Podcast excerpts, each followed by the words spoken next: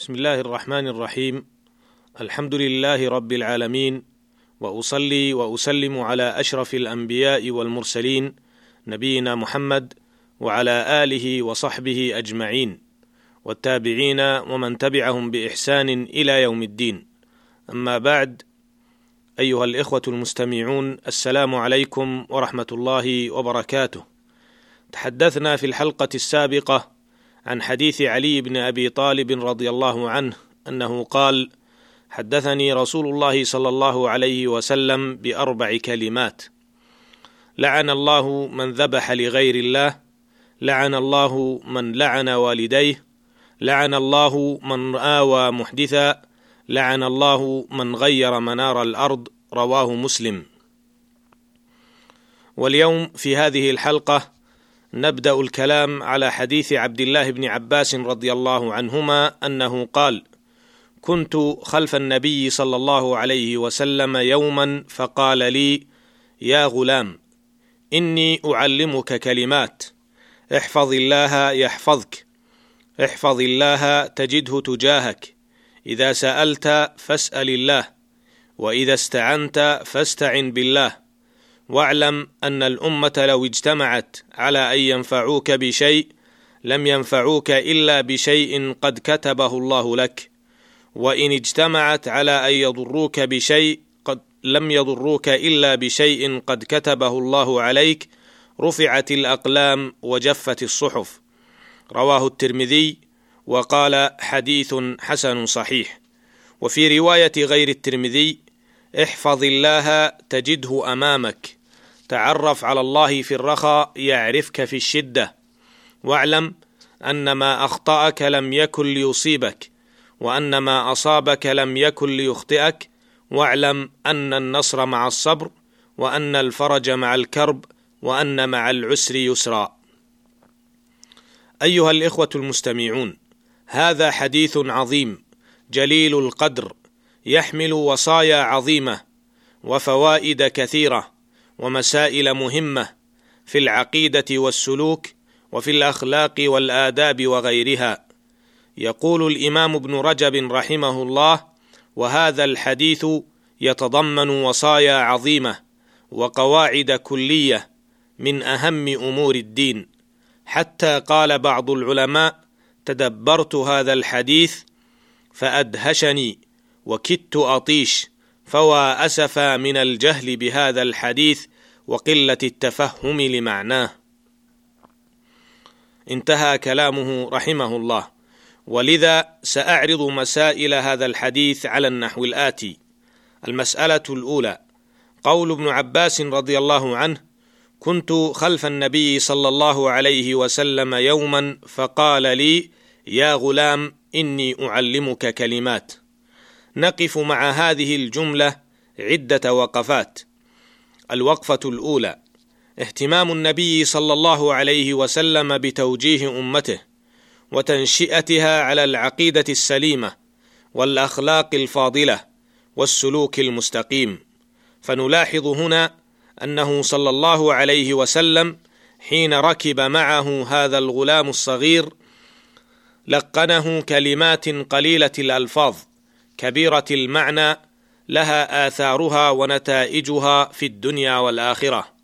وهذه السمة أعني الاهتمام بالجيل الاهتمام بالجيل الناشئ وتربيتهم على العقيدة السليمة ينبغي أن تكون سمة المصلحين والمربين والمعلمين. فهم الذين تحملوا ميراث النبوة وحملوا على عاتقهم مهمة محمد صلى الله عليه وسلم هادي البشرية إلى الخير ومن ومنقذها من الضلالة ومرشدها إلى صراط الله المستقيم.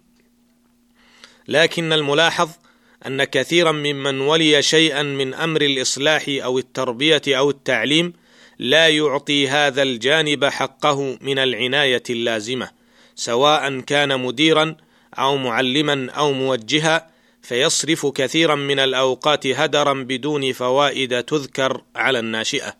وهذا أمر لا ينبغي حيث إن جيل اليوم هم قادة المستقبل فالاهتمام بهم ورعايتهم في غاية الأهمية والضرورة.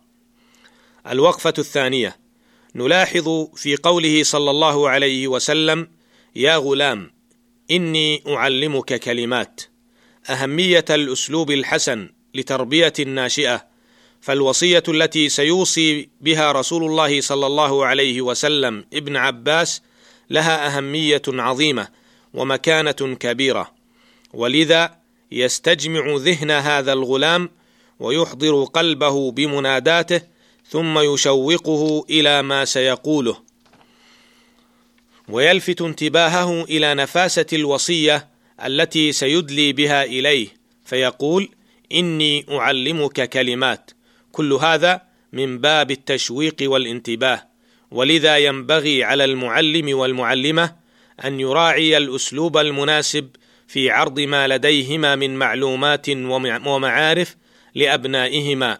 وكذا على الأب والأم والمربي أن يراعوا ذلك مع من يقوم بتربيتهم لأجل أن تأخذ وصاياهم مكانها المفيد عند السامع. المسألة الثانية.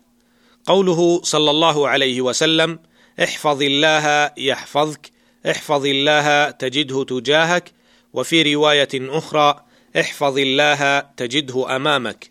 ولنا مع هذه الجملة عدة وقفات. الوقفة الأولى في معنى قوله صلى الله عليه وسلم احفظ الله.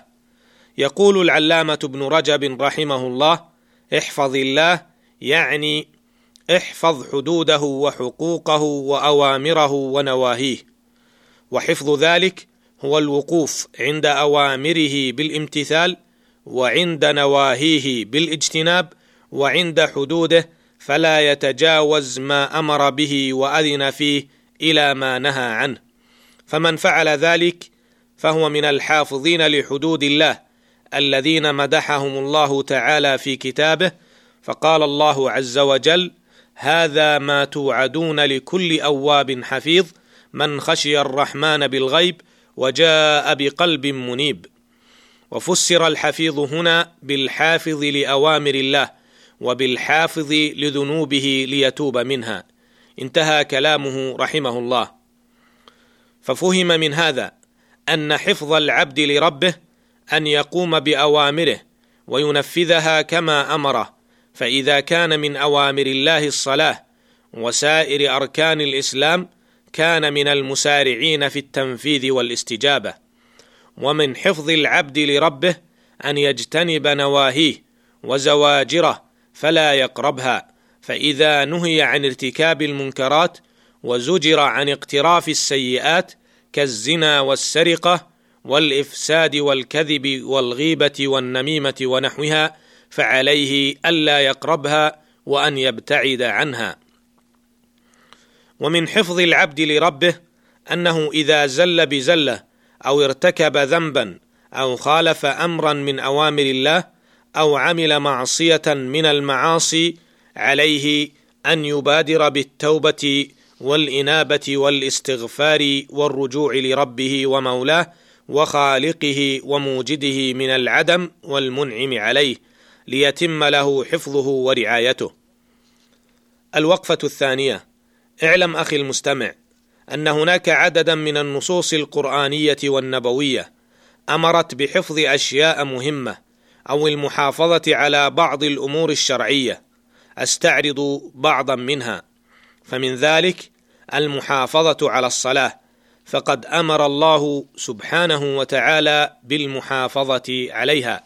يقول جل وعلا حافظوا على الصلوات والصلاة الوسطى ومدح سبحانه المحافظين عليها بقوله والذين هم على صلاتهم يحافظون وروى الإمام أحمد بإسناد جيد عن حنظلة الكاتب رضي الله عنه أنه قال سمعت رسول الله صلى الله عليه وسلم يقول من حافظ على الصلوات الخمس ركوعهن وسجودهن ومواقيتهن وعلم أنهن حق من عند الله دخل الجنة أو قال وجبت له الجنة أو قال حرم على النار.